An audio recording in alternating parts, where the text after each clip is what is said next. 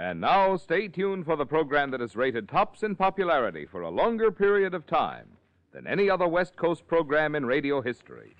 The Signal Oil program, The Whistler.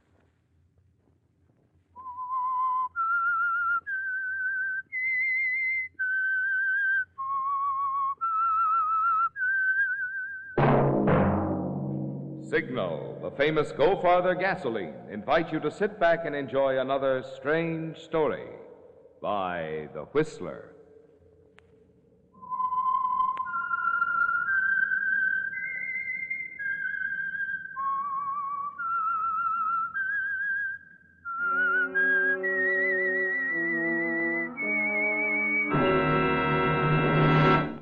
I am the Whistler, and I know many things, for I walk by night.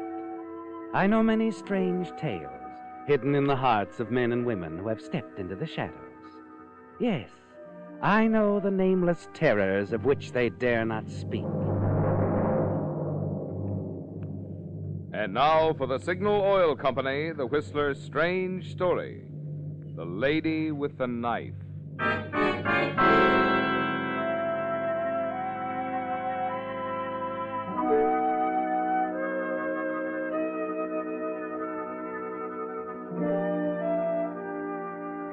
It was only three in the afternoon, but the hotel cocktail lounge near the railroad depot in Omaha was buzzing with customers caught there between trains.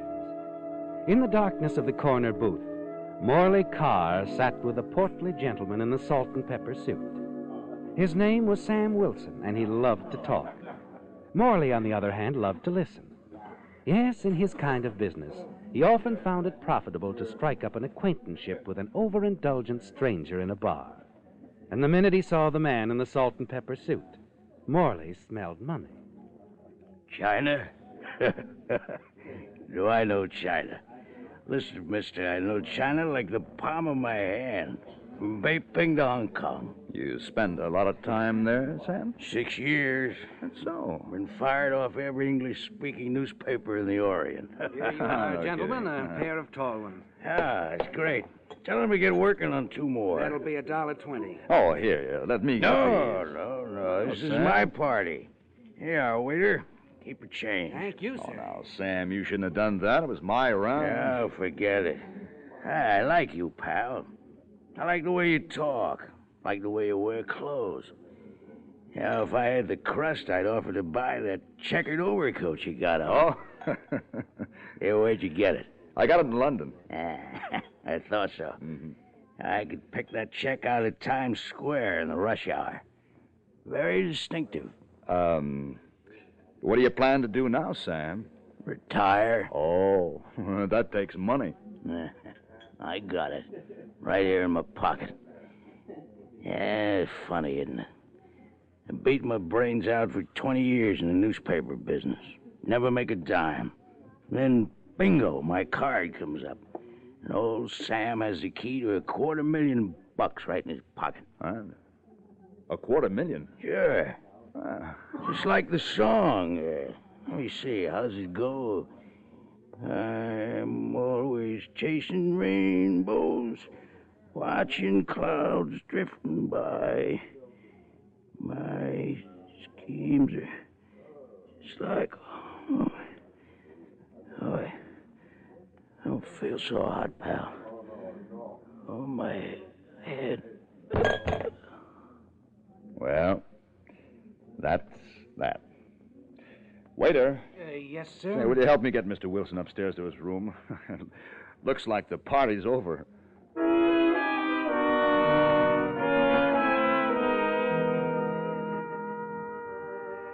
It sounds a little fantastic, doesn't it, Morley? But it's worth looking into. A quarter of a million dollars, he said, and something about the key to it in his pocket. The waiter helps you get him to his room, lay him on the bed, and you walk down the hall a few doors to your own room, already thinking of the approach you're going to use on your new friend Sam when he comes around tomorrow. Ten minutes later, you hear voices and movement down the hall that brings you to your door. You open it quietly. That noise. Wonder what's going on. Uh oh. Came from Sam's room.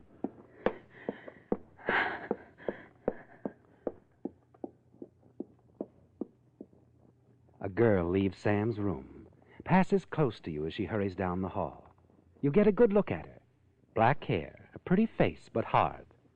As soon as she turns the corner, you run down the hall. Sam's door is still unlocked. He's still on the bed, Morley, right where you left him. But now there's a knife in his back.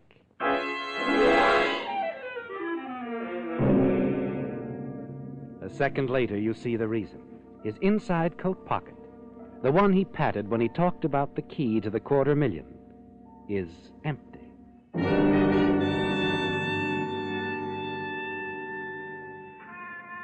Oh, uh, Dorman. Uh, yes, sir? Yeah, I'm looking for a young lady, black hair and a fur jacket. Uh, did you uh, did you see her leave? Uh, oh, why, yes, sir. Uh, she got into a taxi only a minute ago. Uh, taxi. Uh, uh, which one? Uh, I mean, do you know the driver? Well, I, I, I don't know his name, sir, but this is his regular station. He ought to be back in a few minutes. Thanks.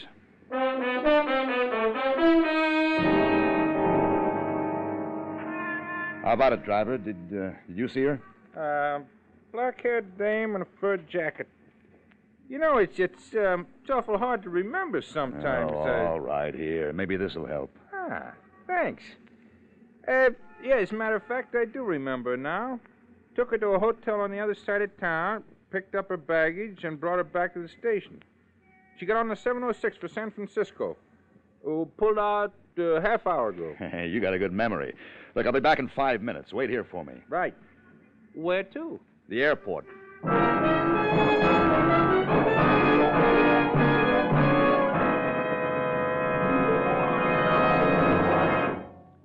Some Whistler fans with whom I was talking before the program started said to me, Marvin, we're not doubting your word, but you say such wonderful things about Signal Ethyl. It's hard to believe any gasoline could be quite that good. well, frankly, friends, I'm hoping you won't just take my word for it. I'm hoping you'll be so intrigued you'll want to find out for yourself. For instance, if you're skeptical when I tell you about Signal Ethyl's trigger quick starting, there's an easy way you can prove it. If it sounds too good to be true when I enthuse about Signal Ethyl's peppy pickup, there's an easy way you can prove it. And if it seems too much to expect that Signal Ethyl will let you purr up hills in high while other cars shift and clatter, there's an easy way you can prove it. How? Why, by driving into any Signal service station and treating your car to a tank full of Signal Ethyl. When you bear down on the accelerator pedal and feel that sweet, sweet performance, my bet is you'll say that Marvin Miller was sure right about Signal Ethyl.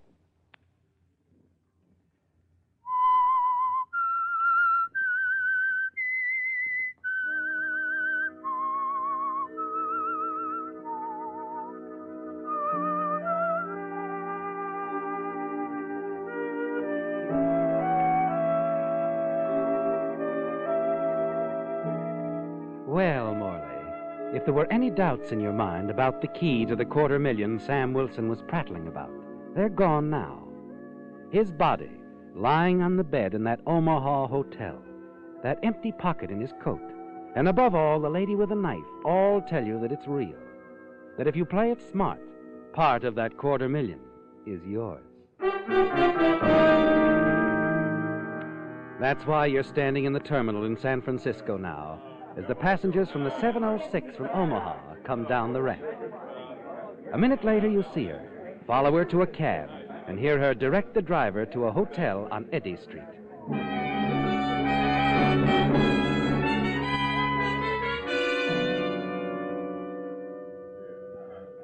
Yes, sir. Uh, say, I heard a friend of mine was registered here. The name's Bradley. Bradley? Yeah. Here, I'll uh, check the guest list. Oh, if you will, thanks. Uh, let's Take a look. uh, now. we don't seem to have a Bradley registered. Mm, No.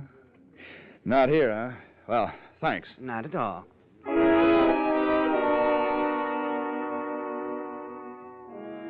Lucille Lacey, room 402. You saw it, didn't you? The last name on the register. Lucille Lacey, the lady with a knife.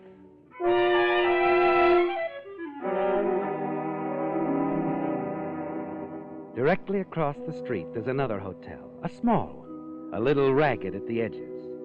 You take a room, then station yourself in the lobby where you can keep an eye on the entrance of the Brighton across the street. And during the next few days, you follow Lucille Lacey everywhere. But it's not until the fourth day that she makes a move that means something. A pawn shop on 3rd Street, run by a man you know, a man named Cardoza. You wait in the store entrance until you see her leave, then walk across for a word with him. A furtive, cautious man with a nervous habit of doodling on a scratch pad as he talks to you across the counter.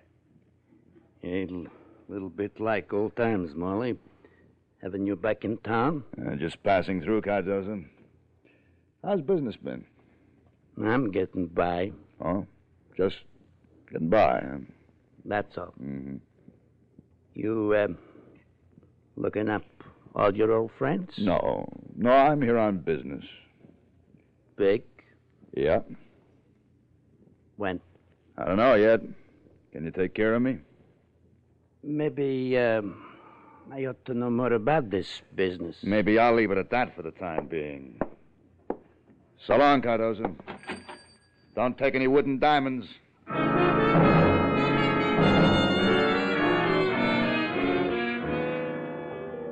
Well, Morley, you know a good deal more than you did before.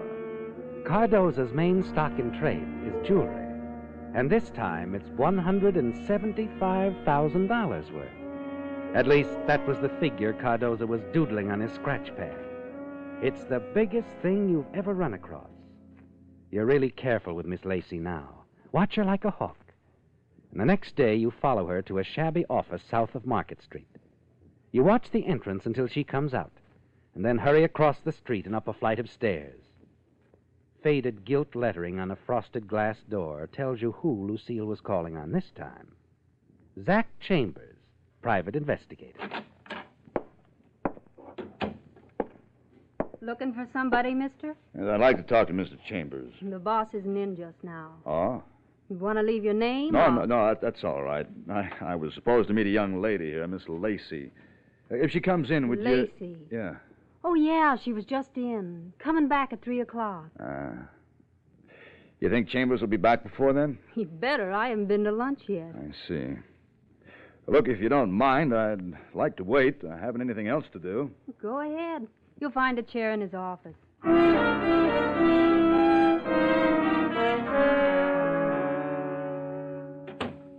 Chambers? Yeah, that's right. My secretary tells me you've been waiting a couple hours. Uh huh. Look, we got about 20 minutes, Chambers. I'll get right to the point. I want you to do me a favor. Oh, I'm not exactly in the habit of. There'll do- be a fee in it for you, of course, a good one. Yeah, You got an appointment with a girl at 3 o'clock. I have. Yeah, your secretary told me. She talks too much. It- it's all right. I, I've been following this girl for some time. Well, No, no, no. It's nothing like that. I'm a friend of her husband's. She ran out on him. happens every day. Why don't you stay out of it? And this is different. She really loves the guy. She's just, well, she's just mixed up. Uh, aren't they all? I promised him I'd talk to her, and so far I haven't found the opportunity. Doesn't she know you? No, that's what gave me the idea. You're way ahead of me, pal. I'd, uh, I'd like to take your place, Chambers, Huh? when she comes here to talk to you. Oh, now wait a minute. There's really nothing wrong. You know how people pour their hearts out to strangers, and I figured it'd give me a perfect chance to talk her into going back to her husband. Ah. Well, what do you say? Well, I can see your point. It seems like a neat way to get to her. huh? What, uh, what was it you said about money? What's your usual fee? Thirty a day in expenses.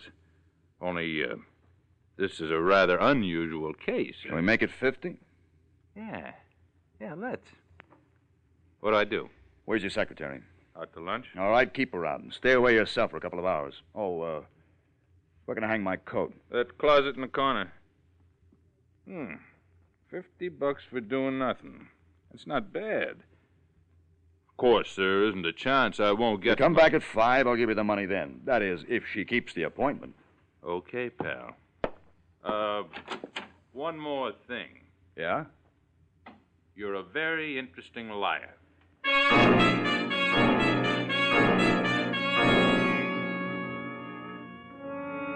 You sit behind Zack Chambers' desk, thumbing a magazine, waiting. And then, just before three o'clock, Uh, I'm Miss Lacey, your secretary. Oh, I know, Miss Lacey. I've been expecting you. Have a chair. Thank you. A cigarette? No, no, thank you. Mr. Chambers, I. I'm worried. I don't know exactly how to explain Well, it. the first thing I'd do is relax, Miss Lacey. Certainly nothing can happen to you here. I'm not so sure. There's someone following me, Mr. Chambers. A man. He's been following me for days. Oh. Any idea why? Not the slightest. You know, of course, Miss Lacey, for me to be of any real help, you'll have to take me into your confidence. I'm telling you all I know. Did you, uh, get a close look at him? No, no, he's been too careful. Mm-hmm. But he's tall, about your build, wears a checked overcoat. A check. Well, that should help. Uh, just what do you want me to do? Well, If you uh, could find out his name, where he's staying, That's all you want? that's all. Okay. I'll see what I can find out, Miss Lacey. Oh, uh, where can I reach you? I'm staying at the Brighton. The Brighton check. Do you suppose you could have something on this by tonight? Possibly. Will you be in? Oh, yes, all evening. Oh, and how much will you want? Oh, oh, yes, the fee.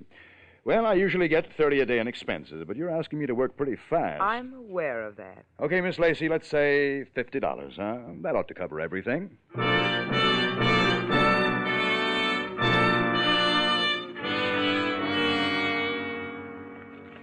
Twenty, thirty, forty, fifty bucks. Okay, pal, all here. How'd you make out? Oh, we had a nice talk. It's like I told you. She's a confused girl. Oh, sure. Mhm. Yeah, and I'll be running along. Thanks for the cooperation. Thanks for the fee. Hey, wait a minute. You forgot your overcoat. Oh, oh, yeah. Say, you like that check coat, Chambers? Yeah, it's a knockout. It's yours. Huh? The, the, the lady, she doesn't like it on me.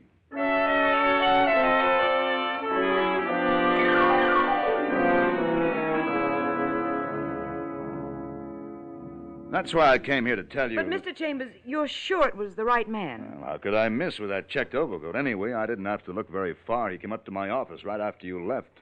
He followed me there? That's right. Who is he? He's a pretty big guy, Miss Lacey. Name's Morley Carr. You ever hear of him? Morley Carr. No. How do you mean he's big? Oh, he's international jewel thief. Anything that comes along has money in it. Big money. I see. You know, I'm beginning to think that $50 deal I made with you is too cheap. You may need some help, Miss Lacey. I'm not asking for help. What's he after? He tried to sound me out about you, or rather, buy me out. He, he offered me a deal. Where does that leave us? Oh, well, I figured I'd talk to you first. Of course, he's coming back, and I have to tell him something. You can tell him you're not for sale. Oh, but I am. You don't have to tell me how big this is. With Carr in it, I know it's big. It's too big for anyone to handle alone. You might as well admit that right now. Well, maybe you're right. Have we got a deal? Well, something has to be done about Carr. Why don't you leave that to me? No. No, just um, give me some time. I've got to think. When's he coming back? Tomorrow night? Wednesday. It's got to go one way or the other before Thursday morning. Why? Oh, never mind now. When I decide what I want you to do, I'll get in touch with you. Okay. Oh, say, you mind if I take the paper along? I haven't read it. I'm through with it. Thanks. Well, so long, boss.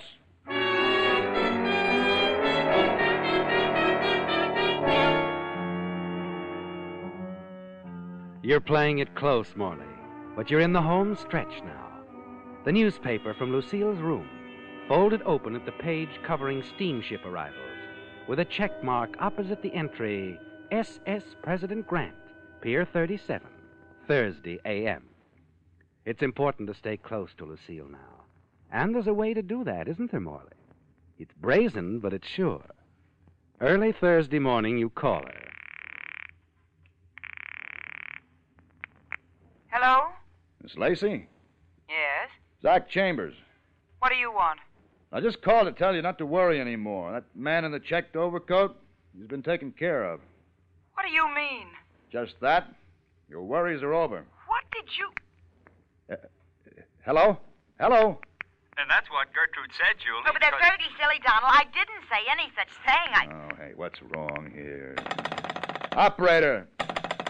Hello? Operator, I was talking to. I'm sorry, sir. I'll reconnect you. Hello? Hello, Mr. Chambers? Yeah, somebody cut in on us. Uh, did you hear what I was saying Skip it, about. will you? Not on the telephone. Come over here right away. Sure thing, boss.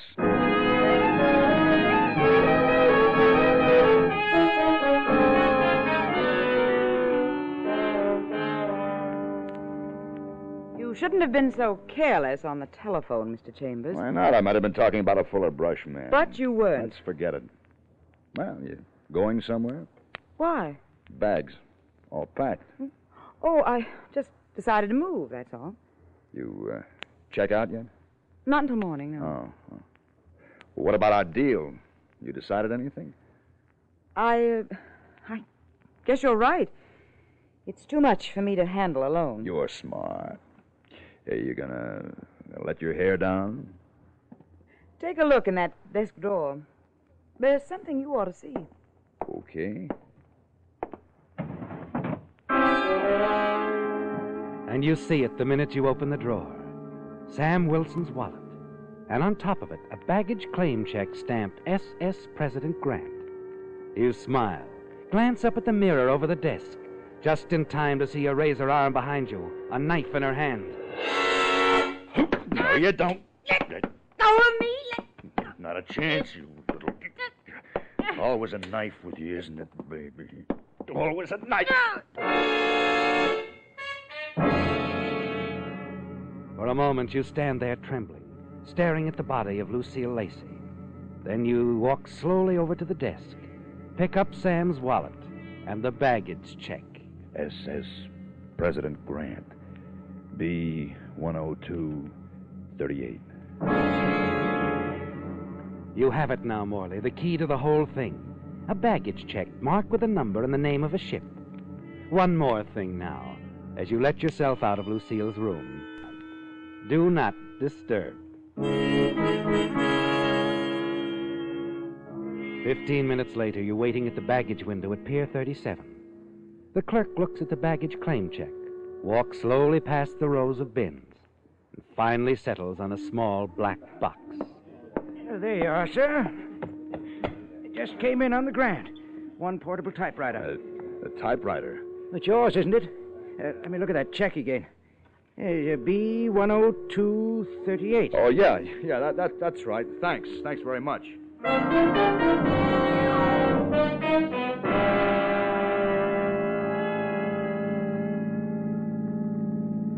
Seabrook Hotel, uh, that's on uh, Eddy Street, ain't it? That's right.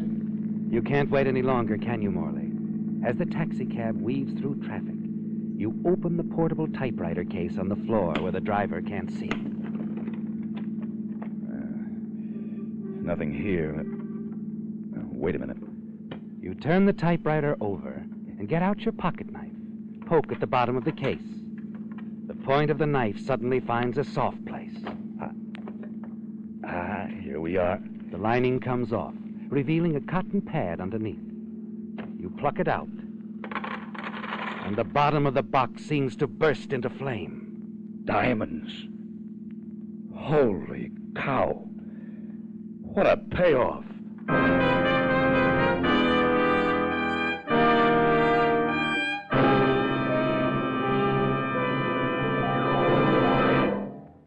The automobile battery you buy this winter may have to last a long time. You can be sure it'll last if it's the extra long life Signal Deluxe battery, built to last up to two and one half times as long as ordinary batteries.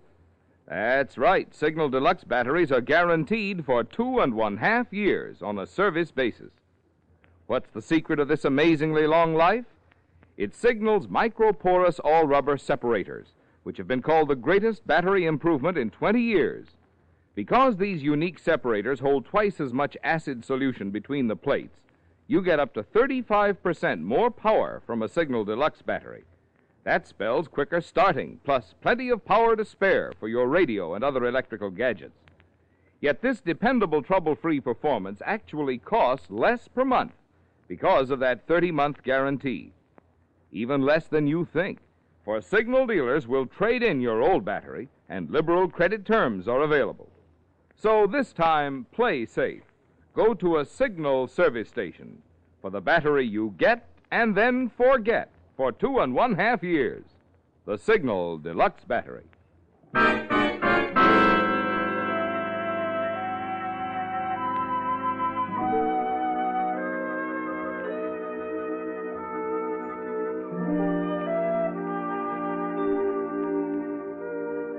Well, it began with a hunch, didn't it, Morley? With a solid, sure feeling that the man in the salt and pepper suit back in that bar in Omaha had money. And it paid off on a dock in San Francisco when a baggage clerk put a fortune in smuggled diamonds into your hands. As the cab pulls up in front of your hotel, you know the important thing now is the time. That you have to be out of town before Lucille Lacey's body is discovered in her hotel room across the street. The lobby is almost deserted when you enter. A tired looking gentleman is reading the paper in a chair near the window. And the clerk, as usual, is wrapped up in his magazine. 308, please. Oh, yeah. And get my bill ready. I'm checking out in ten minutes. Uh, just a minute. Brady, Yeah? this is the man. 308. Huh? What are you... All right. Keep your hands on the counter. Take a look, buddy. Headquarters. Oh, look. I don't know what you... This the guy who made the call, clerk? Yeah, the one the operator told you about when she called headquarters. Smart girl. The operator? Yeah. The one who was on duty when you placed that telephone call a couple of hours ago. Got kind of gabby, didn't you? Something about taking care of the guy in the checked overcoat? Oh, well, that was only a gag, officer. I was kidding. Uh, you see, you got a queer sense of humor. A guy named Zack Chambers was found dead in an alley this morning. You With a knife in his back. Know anything about it? Knife? What are you trying And he was wearing a checked overcoat. The papers hit the streets an hour ago. Oh, listen, listen, officer. I don't know anything about it. When I called her, I was kidding. Don't you see? I was Who just... were you kidding? A lady at the Brighton across the street, room 402. Made a note of it right here on the register. Listen, you, you gotta let me explain. I had nothing to do with killing that guy. We'll get to that later. Later? Yeah. At the moment, I want to see how your girlfriend across the street took the joke about the guy in the checked overcoat. No. No, wait a, wait a, wait a minute. You can't. Come on, come on, mister. Let's go over and talk to the lady in 402.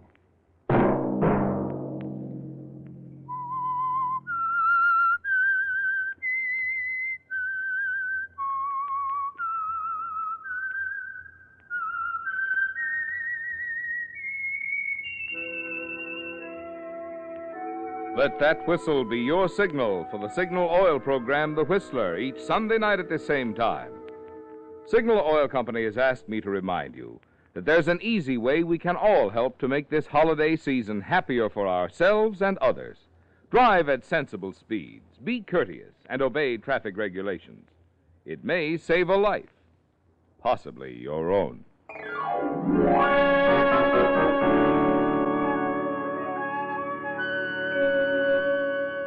Featured in tonight's story were Bill Forman, John Dehner, and Betty Lou Gerson. The Whistler was produced and directed by George W. Allen, with story by Harold Swanton and Joel Malone, music by Wilbur Hatch, and was transmitted to our troops overseas by the Armed Forces Radio Service. The Whistler is entirely fictional, and all characters portrayed on The Whistler are also fictional. Any similarity of names or resemblance to persons, living or dead, is purely coincidental. Remember at the same time next Sunday another strange tale by The Whistler. Marvin Miller speaking for the Signal Oil Company. Stay tuned for Our Miss Brooks, starring Eve Arden, which follows immediately over most of these stations. This is CBS, the Columbia Broadcasting System.